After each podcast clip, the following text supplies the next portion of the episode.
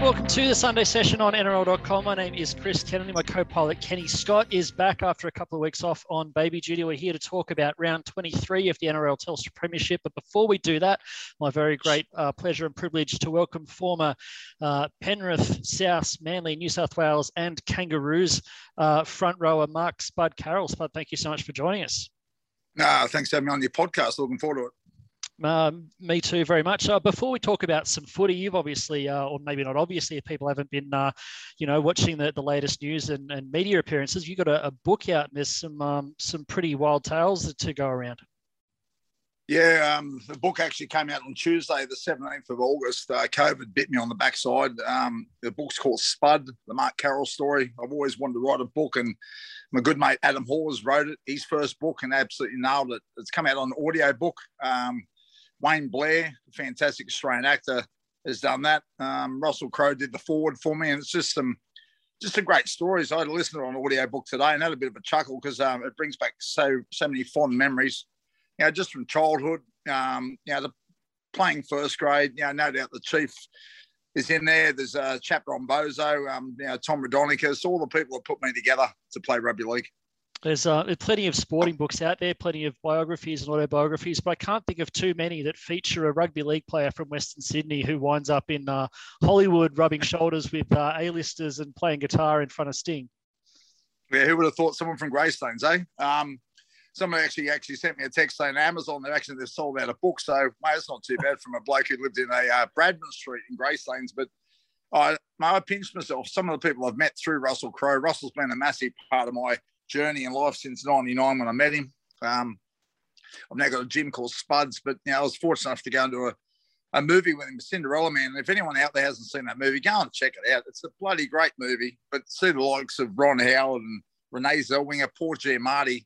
I'm having dinner with these guys every night. Um, they just love the Aussie Aussie spirit, the way we are. We don't stop talking. Did I read somewhere that everyone took a look and figured you were the uh, the body double for the boxing movie? I did, mate. The first day I got in there, I had to go and get a, a nose piece made and ears made. And um, James Braddock looks like me. I look like James Braddock. And every day Russell had to get these nose pieces put on. And the crazy thing is, people kept looking at old photos. And the great Angelo Dundee said, Take your shirt off. And I stood in front of a photo like a silhouette, how they used to fight. And he goes, You are this cat. You are this cat. And I went and showed Russell. He goes, What do you think I got you here? Blah, blah, blah. I still haven't worked that part of it out. But um, it's uh, quite incredible that um, I did meet Howard Braddock, the original. Um, he's 72. He's one of his sons, and he come up and said, "Does anyone ever told you you look like my dad?" I went, "Mate, I know." And he said, "Grandkids, this is what your pop look like." Wow, that's pretty special. How did you? Yeah. Obviously, you hit it off with uh, with Rusty. Did he did he need a bodyguard, or he just wanted to uh, to get you over there, or?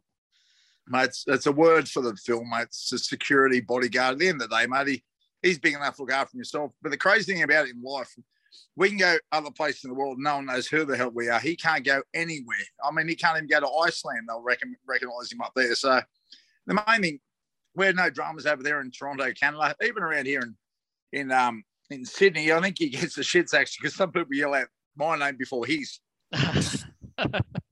he's um you know, people have obviously heard a lot of, you know, some of these stories, but um, I mean, you and I had a bit of a yarn earlier in the week for the story that's up mm. on NRL.com uh, today. There's there's still some good bits in there that people haven't heard about yet.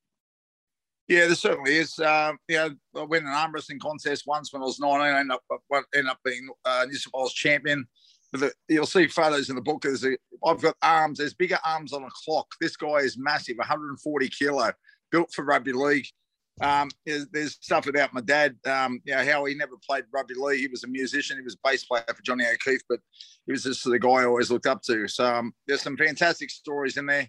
And I couldn't do it without my bloody um, my wife and my fantastic kids. Um, the support they've had. Um, now Monique does her own chapter in there. She actually speaks about what she had to go through. It was I look back now and I was I was a nutcase, but that was playing rugby league, mate. You know, I want to be the best, and I had to do everything to do it. Now I know you were saying that there's a little bit in there about your sort of fire back at the uh, the Eels who let you go. You were a, a budding junior coming through, and they obviously didn't see yeah. the uh, the potential. Now the question I had for you is, how did you go with Horsey, who's a, an Eels diehard, uh, stitching up the Eels for the book? No, he's dirty on Parramatta for letting me go, but there there's some good players that, that, have been let go. Um, but as a kid, I got shafted for the age, age of 14, and if there's any young kid out there listening to it, you just got to keep you just got to keep going, mate. You get a negative, you got to turn it into a positive. I went and played rugby union for two years, and then came back through a different system through the uh, Penrith system. That's how I got a. Um, everyone thinks I'm a Penrith junior, but I'm actually a Parra junior. I played for Guildford, Wenny, New, um, Newman High, and Baulkham Hills. Um, I played for that many clubs. But you, know, you just got to keep the dream alive. For any young kid out there listening to this podcast, dreams are made to be broken. They are. You can you can break the dream. You can get you can get can get the end goal. Maybe it's just something that they don't like about Greystanes because uh, Paul Gallen was a budding Greystanes junior at Parramatta and they shafted him as well. And we look and see what yeah, he's done for, for Cronulla. I heard that. Yeah. Um, mate, before we let you go, let's have a, a, just a quick chat about the footy. I know you got to uh, to dash off in a, a couple of minutes, but um, I mean, should we talk about your a couple of your old clubs faced off this weekend? The uh, the Panthers and the South, two of the top three teams in the uh, the competition. Big chance they uh, they meet again in a, a couple of weeks. Um, do you regard yourself more as a, a Rabbitoh than, than a, a seagull or a, Panther? Um, well, I look at my journey in rugby league. Penrith gave me a chance to play to play to get graded, right? And then then George Piggins rang me up at home and said, I want to get, get you down to South. And I got down to South and he goes, I'm going to teach you how to play front row. I said, mate, I'm all yours. And then I went to Manly to win a competition with Bozo. From Bozo taught me the art of playing rugby league. I had to get down to a certain weight. I was 118 kilo. I couldn't move. I had the mobility but. I was huge. And some of these players, I don't know how they get around the field these days. I had to get to 108. And next thing I played my best footy. So I've always got to, you know, I look into each game. Bit that game on the weekend. South come out, they blew them off at the start, but the game goes for 80 minutes. You can't make mistakes. It doesn't matter who you are, doesn't matter how good you are, you cannot make mistakes. And um, and the Penrith Panthers, they just rely on someone making a mistake and, and pouncing, as, as they say. Um, geez, they're looking good. Yeah, I mean, the, obviously the you know the Storm are probably the benchmark, but these two teams have done some some phenomenally special things this year. The two of them. Yeah, they certainly have. But I was thinking of the Panthers. Um, you know, Pangai Jr., that was his first uh, game back. He had a couple of loose runs. He doesn't know the plays these days. Like, he'll, he'll get better after another week. The main guy they're missing, he's one of my favourite, Fisher Harris. I wish he was yeah. Australian. I wish he played for Australia. I love the way he runs. He runs from the back fence. He hurts people when he runs. He hurts people when he looks at them. That's the sort of bloke he is. And then missing him, I think he might be back next week. And um, yeah, Cleary, I just can't believe no one's really come out the come out and give Cleary a good whack to see how this shoulder is. Um, if if you give a penalty, mate, I'll be doing it.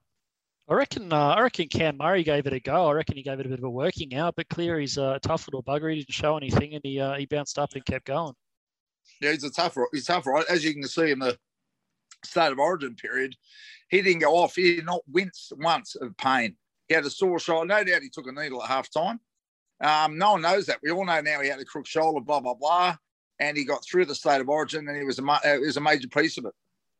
Yeah, he was uh, massive. How do you rate South's chances for the rest of the year? They've they copped a couple of reality checks mid-year, courtesy of the uh, the Panthers and the Storm. Won ten in a row, and then just couldn't quite stay with the Panthers on the weekend. They got some superstars in that lineup: Latrell Mitchell, Cody Walker, good four pack, good backs. Do you reckon they've got what it takes to, to mix it with those top two come finals time? Uh, they'll be in the mix. They've just worried me how they sort of I just capitulated to towards Panthers. Uh, I, I, me personally, they're still missing one player. They're missing a Sam Burgess like player. They have not replaced him. They just put a couple other big boppers in there. Tom's doing a good job there, but I haven't seen him else take take it by the, the throat like Sam Burgess used to do and say, "Boys, come with me." They're, that's but they've got the most outstanding backline. But it doesn't matter how good your backline is. If your forwards aren't doing a job each week, you won't win games. And there was a test that the Panthers sort of bent him over a little bit, but uh, yeah, Wayne Bennett it's his last year so called in rugby league. He wants to go out a winner. Mate, he's cagey. He loves this type of season. So look out. Mate, uh, that's absolutely fantastic. Outstanding insights. Uh, always great having a chat. Uh, Spud, the Mark Carroll story. Uh, head to penguin.com.au or uh, any good bookstore. Uh, mate, thanks once again for your, your time and all the best with the book sales. See you, brother. See ya. Cheers. So uh, thanks once again to uh, Mark Carroll. Sorry, Kenny, I kind of uh, dominated that one. Once Spud was uh, wound up and uh, on a roll, I thought I'd just let her, let him keep going. It's time for us to, to talk some footy. We'll start with uh, the game that's just finished, the Warriors and the Broncos. despite their position on the ladder, Broncos have been involved in some pretty entertaining games this year. This one was uh, certainly no different. Bit of a controversial finish, nice and tight, but probably ends the uh, the Warriors' possible fairy tale late run at the uh, the finals. Do you think that now that the the Bulldogs officially wrapped up the wooden spoon when they lost this week. So that meant there was no pressure on the Broncos because all their all their pressure would have been to just not their, their finals chances you know disappeared a, a, while ago. All the pressure would have been to not not win the spoon again. And now that that pressure's off, do you think that they just sort of went into this game you know with a, a different attitude, and that's probably why they they played a, um, a different style to what we've seen um, previously? Maybe a little bit. It's they've been a hard team to get a, a, gauge on, but yeah, you're right. There's not much to play for in either direction now. They can't get the spoon. They can't make the finals. They're just you know a few guys playing for contracts. I thought Milford was magnificent. He um, set up a couple of tries. He's launching these gigantic torpedoes, these floating, spiraling, swirling torps that were giving the, the Warriors backs a, a nightmare. He's dangerous with his running game. He scored a try. Uh, you know, just have a little bit of a feeling that South might be able to get some pretty good value out of him next year. Well, if this Souths know how to get value out of a veteran, out of a yeah, a bargain basement playmaker. So look what they've done with Benji Marshall, of course. So, um, yeah, I don't think there's any any question there. Uh, when it comes to the Warriors, and one those games where you score more tries than your opposition and you still lose must be so hard to take, especially when there was so much on the line. So had, had the Warriors won this, the season's still alive, still in the mix, albeit you know, a slim chance to make the eight, but a chance nonetheless. And yeah, to see it go begging in such uh, heartbreaking circumstances like that must be pretty frustrating. I just wonder, like Reece Walsh, you know, he's still a teenager. He's a kid. He's got all this pressure on his shoulders. He's come in. He's already the focal point of their attack and trying to win them games. And you can see it on his face how distraught he was at the end, missing that conversion that would have tied it up, and then missing the field goal that would have tied it up. I mean, that, you know, 45 meter field goal attempt, he absolutely boomed it, and it only just went wide. I don't, you know, there's a lot of, you know, saw Jordan Ruppin earlier in the weekend, barely got it off the ground. There's a lot of sort of senior players who wouldn't have done that well. I just wonder if there's a little bit too much pressure on the kid. Like that last conversion from out wide on his wrong side, maybe there's a case to to give it to Chad Townsend, who's you know he's brushed up on his goal kicking the past year or two, and he's a right footer, so it was his natural side. And um, I just wonder if that maybe a little bit too much on Reece Walsh's shoulders at the moment. Maybe the rule is, you know, Chad's Chad's not there beyond the end of this season. Maybe the rule is just, you know, the, the team rule. Reece Walsh is the long term solution, so he gets to you know, get him as much experience as he can. Um, you know, I agree with you. He is young. Like the fact that he's the whole team's, um, you know, the, the, the the fortunes of the team seem to rest squarely on his shoulders. Probably has a bit to do with like the injury toll of the Warriors at the moment as well. Like they're not exactly they're not at full strength. Um, but still, you're right. He, he is he's pretty young. This is his first season. Um, it's a lot for a young man to take. Yeah, I mean, I dare say the, the thinking was probably just he's our first choice goal kicker, so we're going to back him in. But having missed a, a, couple, and I mean, it's not like he was shaking them from in front; they were tough kicks. But having missed a couple, and his confidence maybe not as high as it, usually is, maybe there was a case for the old head to, to step up and, and take the one from his preferred side. But uh, anyway, 24 points to 22. The Broncos won in the end. It does put paid to the, the Warriors' finals hopes, unfortunately, but um, still been a pretty impressive season from them. And Broncos, a, a few glimmers of hope. You know, they had um, you know Payne Haas been magnificent as always, but you know Selwyn Cobbo some nice touches. Tesi Niu had a, a, really good game. So some of their young players uh, doing well, which is good signs for them for uh, next year. We're going to move on to the earlier Sunday game um, coming to you from Toowoomba, the Clive, Berg- Clive Berghofer Stadium. Um, Roosters 40 points to 22. This is a weird game. The um, Dragons did some amazing stuff in defence to not concede first. Then they should have scored first and bombed it. Then they conceded three tries, and it was a bit of a, you know, here we go sort of thing. And then somehow they scored the next three tries, got in front, and then just absolutely folded like a, a deck of cards and lost 40 to 22. Well, that's isn't that just the, the the standard season fortunes of the Dragons are they go really well up to about round between round seven and ten, and then they sort of fall in a heap. And that's kind of like you know that was condensed into the, this period of eighty minutes for this game, and that they were going. They started a bit shaky. They were going really well, and then yeah, again they just sort of fell into a heap, which I think would be pretty disappointing for both their players and their fans because you know, like the Tigers game that we'll get to, and the Warriors game that we spoke about, this was a season on the line game, right? So the Dragons are now officially out of the race. This they're they're languishing at 18 points like a bunch of other teams. And you just would have thought that with such a such a meaningful game and in such a good position against like the Roosters are such a strong team. They've you know kind of sticky tapes together this year, like you know such as their injury toll. Um, you know now is probably the best time you know, um, for the Dragons to beat them if they're ever going to this year. And they just sort of bottled it at the end. It was, yeah, really, really disappointing. And that's not to say that um, it wasn't because the Roosters also didn't play well. Like I thought the Roosters did. They, you know, they scrambled. Um, you know, the, the, team is basically running on the the fumes of the spirit of James Tedesco at the moment. Like I really think he's he's become, you know, an inspirational leader, and um, he did a lot of the work in the in the, the game um, for the Roosters today. And uh, yeah, those poor old Dragons fans. Um, yeah, no finals for them. Yeah, Tedesco was phenomenal. Four try assists, including the first three try assists of the match, over 300 run meters, 12 tackle busts, just absolute, you know, leadership personified. And even outside of all that explosive stuff, just the way he's constantly just probing around the ruck and in support, ready to go. And, you know, the the try that he set up to Dale Copley, they made the line break and had the dragon scatter, but you still need someone to take the correct option. And he just finds it so quickly. He's such a, a, threat and he's just at the top of his game at the moment. I thought Drew Hutchison, that was probably one of the best games I've seen him play. He's been around for a little while now, but you can kind of see why Trent Robinson likes having him in the team. He's a very much a no frills, no fuss sort of player. He's not a, a highlight reel sort of guy, but he just um, really got the job done today. And the decision to start Lachie Lam gives Sam Walker a bit of a rest. Poor Walker, he's been a, a breath of fresh air this year, but he's got absolutely bashed. There's about you know 50 kilos of him, and every time the forwards get a hold of him, he, he gets rattled. So um, yeah, I liked I liked that move. I thought Sam Walker had a bit more impact, just being a, a bit more fresh, and Lachie Lam had a really good start to the game. So I mean, injury toll didn't get any better. Adam Keighran knocked out 12 minutes in. They had to push Tilly Tupouniua out wide, and they lost Nat Butcher in the second half. So both of their edges got reshuffled. It's uh, it's just a magnificently coached side at the moment. Yeah, and we saw um uh, Jared Waerea-Hargreaves as well got sort of doubled both his knees bent back bent the wrong way. It looked like in a, in a tackle like or hyperextended. It looked painful. Um and I and you know he sort of just after a while brushed up, got back in the defensive line and, and kept going. Um and that's just sort of I mean that's what the Roosters have become known for, right? Like they used to be uh, known as a sort of like a razzle dazzle team, and they still are. But man, they've got a real grit about them, don't they? And it's just mm. that's just a Trent a Trent Robertson coach side. Um, yeah. yeah, well done to them. Plenty of character in this team. Robert was asked how Jared was, and he said it's okay since he moved to Mosman. He's been doing a lot of yoga and Pilates, so he was, uh, he was fine.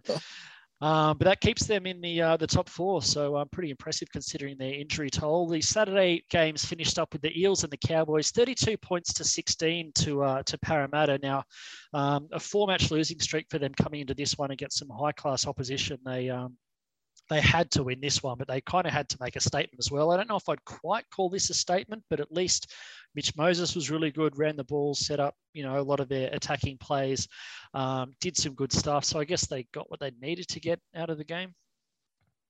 Yeah, I'm actually interested to hear your your true feelings on this as an Eels fan. Let's take away your unbiased journalistic integrity and we'll just talk about as a pure Eels fan.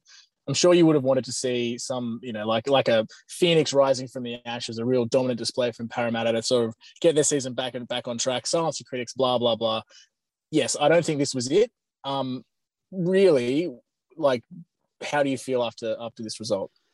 I mean, it was a bit of a no-win, really. I mean, if you win by 50 points, everyone says, "Oh, it's only the Cowboys," and you got Storm and Panthers in the next two weeks. They just needed to find some confidence. I think they needed something to start to turn things around. And um, more than anything, I think I liked that Dylan Brown was quite positive, and, and like he's had a pretty quiet year by you know the the standards of his talent. So to see him and Mitch Moses both play well, I thought was good signs. There wasn't a whole lot to be gained out of it. They just needed to get the win and they uh, got it. There's obviously sterner tests to come in the next fortnight. They're probably going to finish sixth no matter what. They can't drop to seventh and um, they're going to need a lot of help to, to get any higher than six from where they are now. So um, that's you know, I can't see them being a huge threat in the finals. They just need to um, to build some confidence over the next two weeks and you know, hopefully win week one against Newcastle or Titans, whoever it ends up being. And you know, from there, who knows, anything can happen.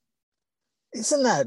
Don't you find that incredibly disappointing? Though, seeing as Parramatta were, you know, you know, two thirds of two thirds of the way through the season, they were, you know, almost guaranteed a top four spot. They were looking really, really good. This was the Parramatta that, you know, we've all been building towards and and, and waiting to see, and then it's just sort of, you know, done a complete um complete U-turn and it's and it's sliding down slightly. And now to be, you know, your language just says they're guaranteed six, but they're not really going to make much of a dent in the finals. Is is um I'm sure would be soul crushing.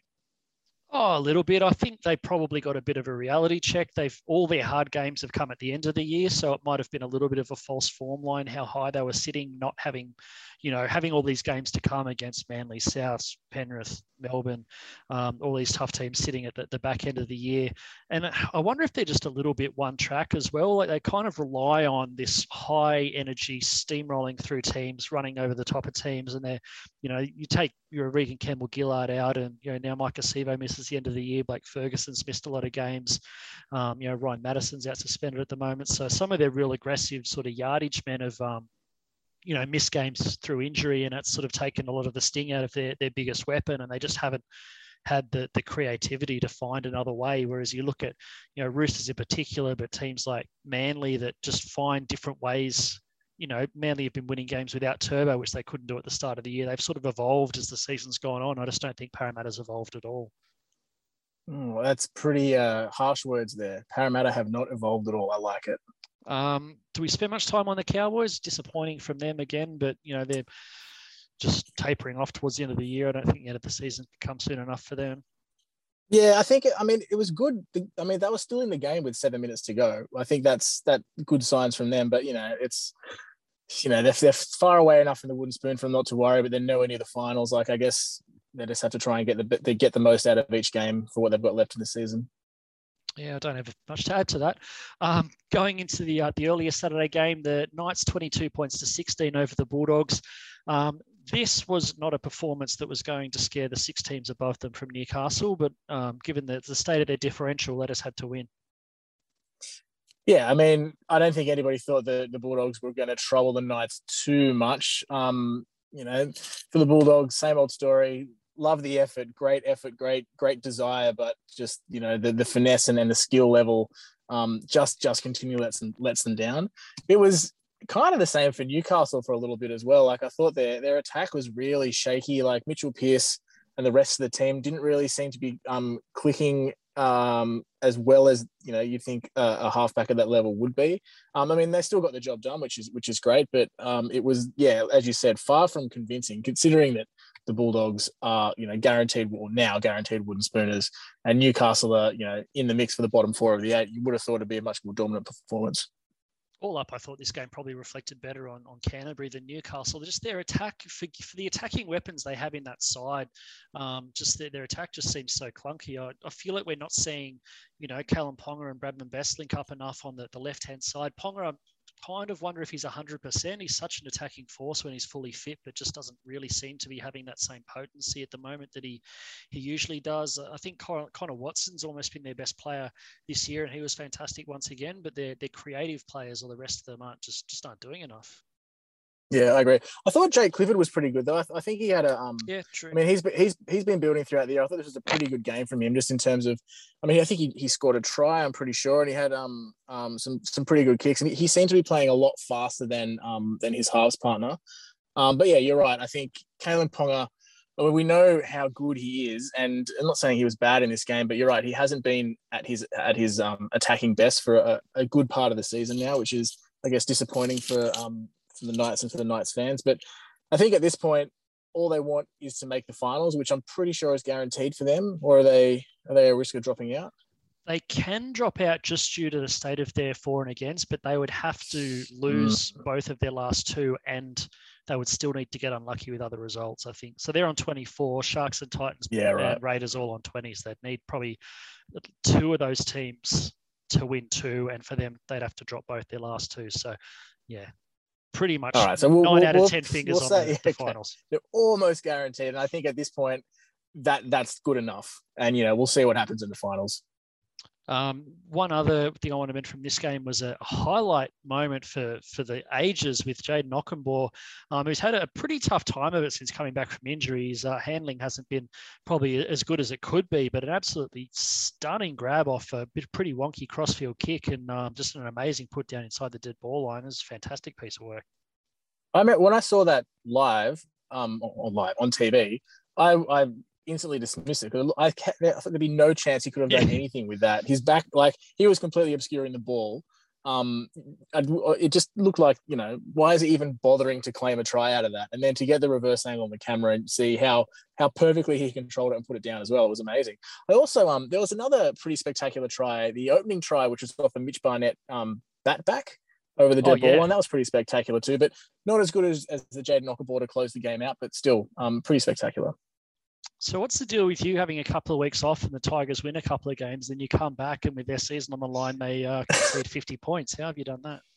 I, tell you what, I tell you what, I, I would buy into this um, and get all upset and everything, except if if somehow I had magical powers to control the result of games, do you think I'd waste it like um, controlling the result of, of football games? Surely I'd use it for something much more worthwhile, like I don't know, preventing disease or something. So no, I, I can't take I the know. credit for it. It's got nothing to do with me.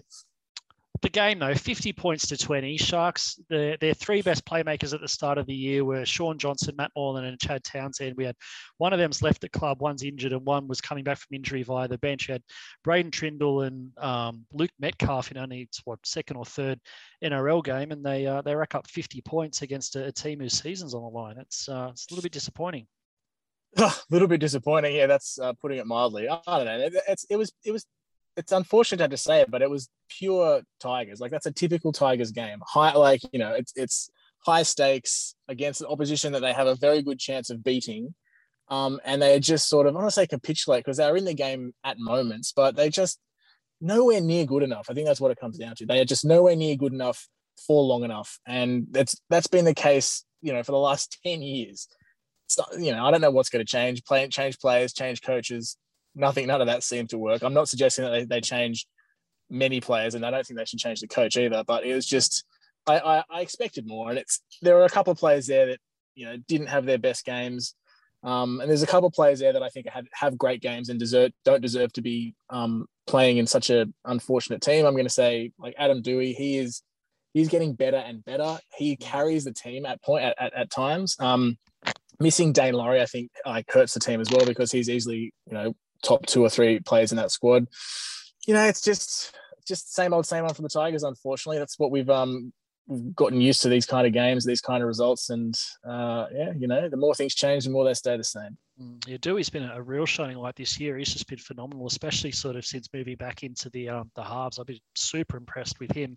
Um, for Sharks, I mean, a, a bitter blow with Ronaldo Mulitalo breaking his jaw. He was um, some really classy moments from him in this game. He scored two tries. He had a hat trick um, opportunity and he dished off a, a, maiden career try to, to Luke Metcalf. Just a really nice touch. And then uh, ended the game with tears rolling down his cheeks and his season over with a, a jaw broken in two places. He you know, walks around the outside of the, the ground and thanks the fans and gives his boots away to a, a young Sharks fan. Just a really classy touch from um, Mulitalo, who must have just been so disappointed yeah, a, a, bad way to, to end the game and end the season. But that that try that he gave away um, to Metcalf, that that run through the middle of the park was just spectacular stuff. He ran through know, four or five players, I think, length of the field, could have taken it himself, but gave it away. Um, yeah, he had he had a pretty good game separate times in that game. Mulitalo and his uh, opposite flanker, Sione Katoa, both just ran straight through the meat of the uh, the Tigers' defence, which I guess sort of summed up their uh, their afternoon. But for the Sharks, uh, into the top eight and uh, destiny in their own hands, which is where you wanted at this time of year. We go back to Friday night footy, A couple of uh, fantastic games on Friday. The Panthers and the Rabbitohs, 25 points to 12. Penrith, I feel like the scoreline probably doesn't quite reflect how close this was for a, a lot of it, but by the same token, it also sort of felt like Penrith were by far the better team for probably the last 50 or so minutes of this one after South started really well. Yeah, I mean, I think that that's indicative of like how the score sort of panned out as well, right? 12 0 to, to the Rabbitohs, and then the Panthers, you know, run in 25 unanswered, unanswered points um, to win the game in pretty dominant fashion. Yeah, I, I think it's just like we've seen it all year. Souths have had have this terrible habit of dominating a team early and then just going sort of taking their foot off the pedal, taking it off the boil a little bit. And there's been heaps of times this year where the, a, a, team has, you know, mounted a, a, great comeback and Rabbitohs have been strong enough to sort of, you know, snuff it out and, and run back over the top. But, you know, the Panthers are, there's two teams that are going to win the competition this year, really. It's Melbourne and the Panthers. So the Panthers are an excellent team and you just can't, you, you can't do that because they're going to get you. And, and that's what happened.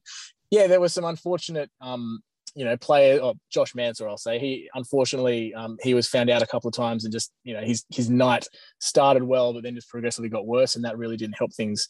Um, but it's definitely not on his shoulders exclusively, and that's just that's just what it is. Like the Rabbitohs, they they're a great team, but as Spud was saying, like they they excellent backline, but they sort of lack, you know, a real. They've got starch. They haven't got strike in the forwards, um, you know, the way they used to anyway, and that's probably what what they're, they're missing yeah, just that really, I guess the Sam Burgess style, like Spud was saying, that one really dominant. You know, Panthers have got, you know, Fisher Harris, um, just that, you know, that Sam Burgess style, the talisman to just get everyone on his back and say, follow me and just really sort of dominate the, um, the opposition. I guess for Panthers, scary prospect for everyone else, given they do have Fisher Harris to come back. He didn't play in this game, and Brian To'o, who I don't think people have yeah. quite been talking about just how much they've missed him since he's been injured, but a chance that he's back before finals or for, for week one of the finals. And the difference he makes to the start of their sets is just absolutely massive. Probably the biggest talking point for me out of this one was that once Penrith shook off those early stutters and got into the grind of the game, it just did not really look like South could go with them. And other than Melbourne, it just doesn't look like anyone can go with those two teams once they're playing properly. So in a prelim or in a grand final, I just I don't see um, Panthers or Storm getting beaten by anyone other than Panthers or Storm. Yeah, yeah, me too. And um, I, I mean, I love an upset, I really do. But I, I think just for you know reward for effort, I really hope that you know they don't they don't drop a game. It, either one of those two teams don't drop a game in the finals because I'd love to see a. You want to see those two teams in the grand final because that's really that's what this season's all been about. Um, but you know, the finals, it's a whole new competition. Anything can happen. Um, yeah, never say never. Absolutely. Well, the earlier Friday game, this was uh, pretty entertaining too. I thought the uh, Eagles 19 points to 18 over the uh, the Raiders. Um, Canberra probably let this one slip uh, a little bit. Manly, um, you know, under the rack at, at, different times and doing it without Tommy Turbo, who we think's probably just going to miss that that one game. But um, yeah, pretty good contest, I thought yeah, this one was. I had so much fun watching this game. It was like the perfect way to start a weekend. It was just, um, yeah, it was just it was high stakes. Uh, it was high quality and you know a thrilling finish. It was just it was just great fun. Um, you say the the Raiders kind of let this one slip. I would say they they definitely let this one slip. They were in a really good position to to win it. You know, twelve 0 up, and you know we know that the, the hoodoo of the 12 0 lead has been haunting the Raiders for a fair bit this season. It was just um, unfortunate that it happened to them again. Probably not as in, as in such, you know, um, uh, extreme fashion. Yeah, spectacular fashion as it happened before, but but still, um, it happened, and they um, uh, they'll be pretty. I mean, this was Manly's a you know a top four team. They've been playing so well for the for the the what 80% of this year. And this was a great opportunity for the Raiders to knock them over and they had it in the palm of their hand and they sort of um, they dropped it. So uh, pretty disappointing from them. But for Manly, I think to get a, a win against quality opposition without um, Tommy Turbo, I think will do wonders for for their confidence going forwards strange coaching decision, I thought. Um, fantastic to see Charnze Nicoll-Klokstad back on the field after that neck injury. Just absolutely delighted to see him back playing um, first grade. But to, to substitute him on at fullback and take Jordan Rapana off after Rapana has actually sort of, I think his first game or two back there was pretty shaky. He's actually been improving every week and been quite good of late. I, I, I just feel like you should have thrown Charnze in there at, you know, maybe at centre or as, you know, a bit of a roaming loose forward just to have a, a run around to get him into the game. And I think he came up with an error off his his first run and yeah, um, his first touch. Bit, like, such a great guy, and I felt really bad for him. But I just felt like there was probably a bit of unnecessary pressure on him, just given the game was so close and on the line, and he hadn't played for so long. Yeah, fair enough. But I think he was. I mean, Charnze Nicoll Klokstad or Klustag, or CNK as I like to call him, um, is was one of my favorite players last year, and he, he still is. He's just he's just been injured. So and he's I mean he's proven himself to be a, a high quality uh, fullback who can um you know who can withstand uh high intensity games and can deliver results. And I guess Ricky Stuart just you know that's that's the Ricky method like method isn't it? I've got faith in you. I know you can go out there and do that job for me. And I guess you know that was the uh, that was the method that he used and it didn't quite work out because uh, he dropped the ball on his first touch which is unfortunate. But I actually watching this game I developed a theory about the Raiders and I want I want to run it by you. So we've been talking about their, you know, the tw- uh, Canberra Raiders second half faders. That's the the name they've been um, branded with this year because you know they've been fading in the second half. After every single Raiders game, win or lose, the whole team looks just completely spent. Like they're, all, they're out on their feet. Siren goes. they're on the, you know, they're on their haunches, they're lying on their backs, they're just, you know, sucking in air in their lungs. Do you think that they are just they they play with such intensity for so long that when it comes to like that last, you know, they haven't got enough for that that that the last 10 minutes of a game. Like they're, they're, they're playing it, if they're playing at, you know, 10 or 11, they're redlining the whole game. Um, they just don't have enough in the reserves to sort of, you know, to keep going for the full period. And that's, I mean, that's, that's the theory that I'm working with because they're an excellent team. Um, but geez, they just look spent after every single match. Yeah, I feel like that's what Parramatta do with their seasons, and Canberra just do it every week with each game.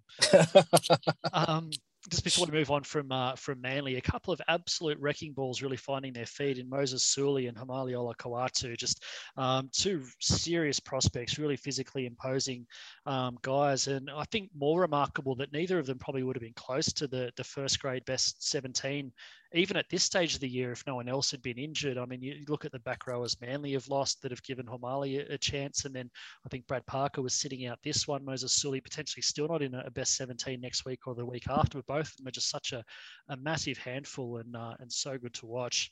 And of course, the first game of the weekend, all the way back on Thursday night, the Storm 34 points to 20 over the Titans.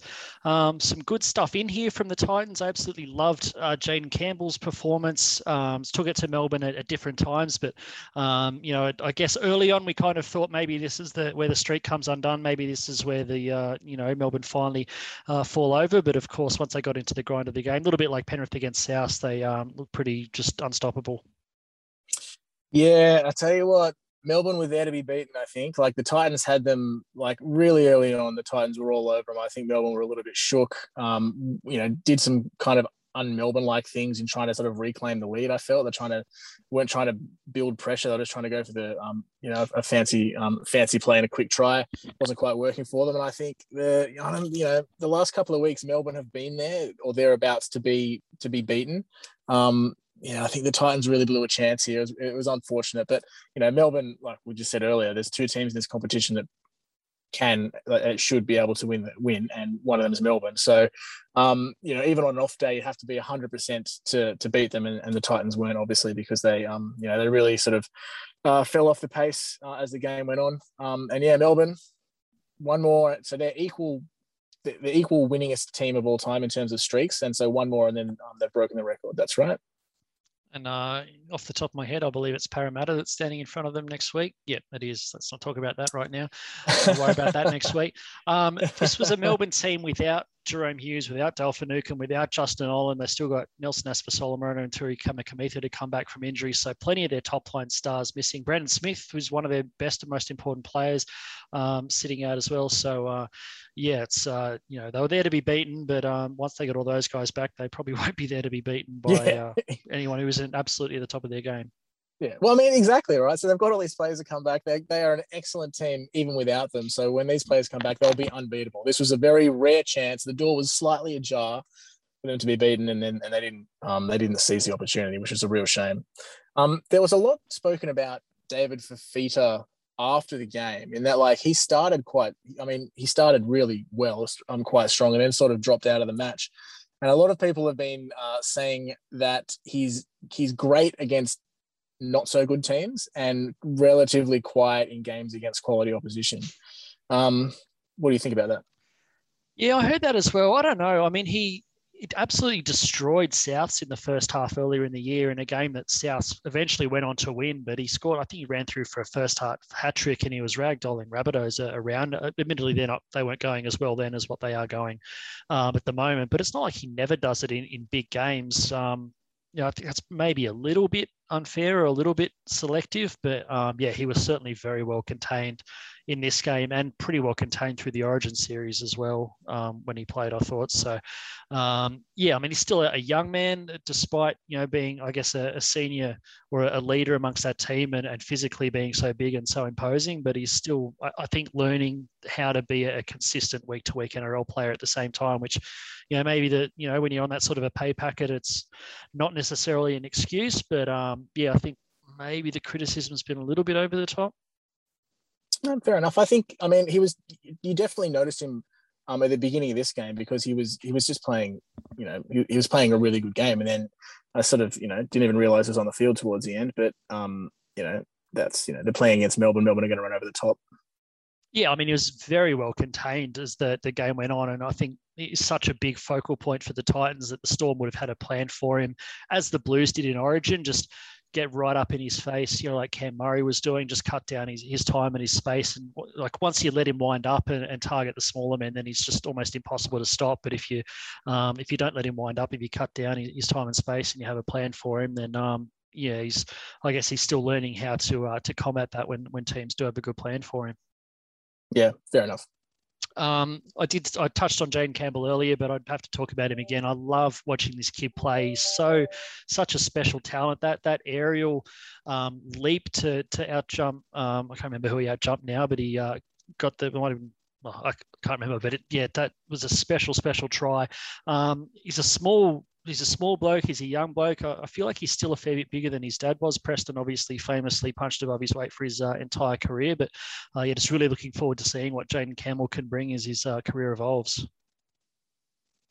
How many games in is this is his fourth game? I think about that. Yeah, hasn't played heaps. Yeah, so like he's obviously, um, you know, he, with every game comes um, you know the mounting pressure of expectation. But he is he's definitely fun to watch, and he you know he, has got some talent about uh, among him, that's for sure. And he is he's one of those guys that like you know you can probably pile him in with say Sam Walker and those just guys with a really small frame playing like playing a game against some pretty huge you know slabs of muscle in other players and he just you know can cop punishment but he can also dance around them so um yeah it'd be great to see how he goes yeah, his footwork, uh, his evasiveness are, are, remarkable. Anyway, it's uh, probably a pretty long podcast for a, a Sunday session. Now, uh, um, thanks again to uh, to Mark Carroll for having a yarn at the uh, the top of the show, and Kenny, uh, thank you so much for joining us back from your little paternity leave stint. I'll I'll let you go and attend to the the family duties that are awaiting you. But um, yeah, thanks to everyone for listening. We'll be back us two again this time next week.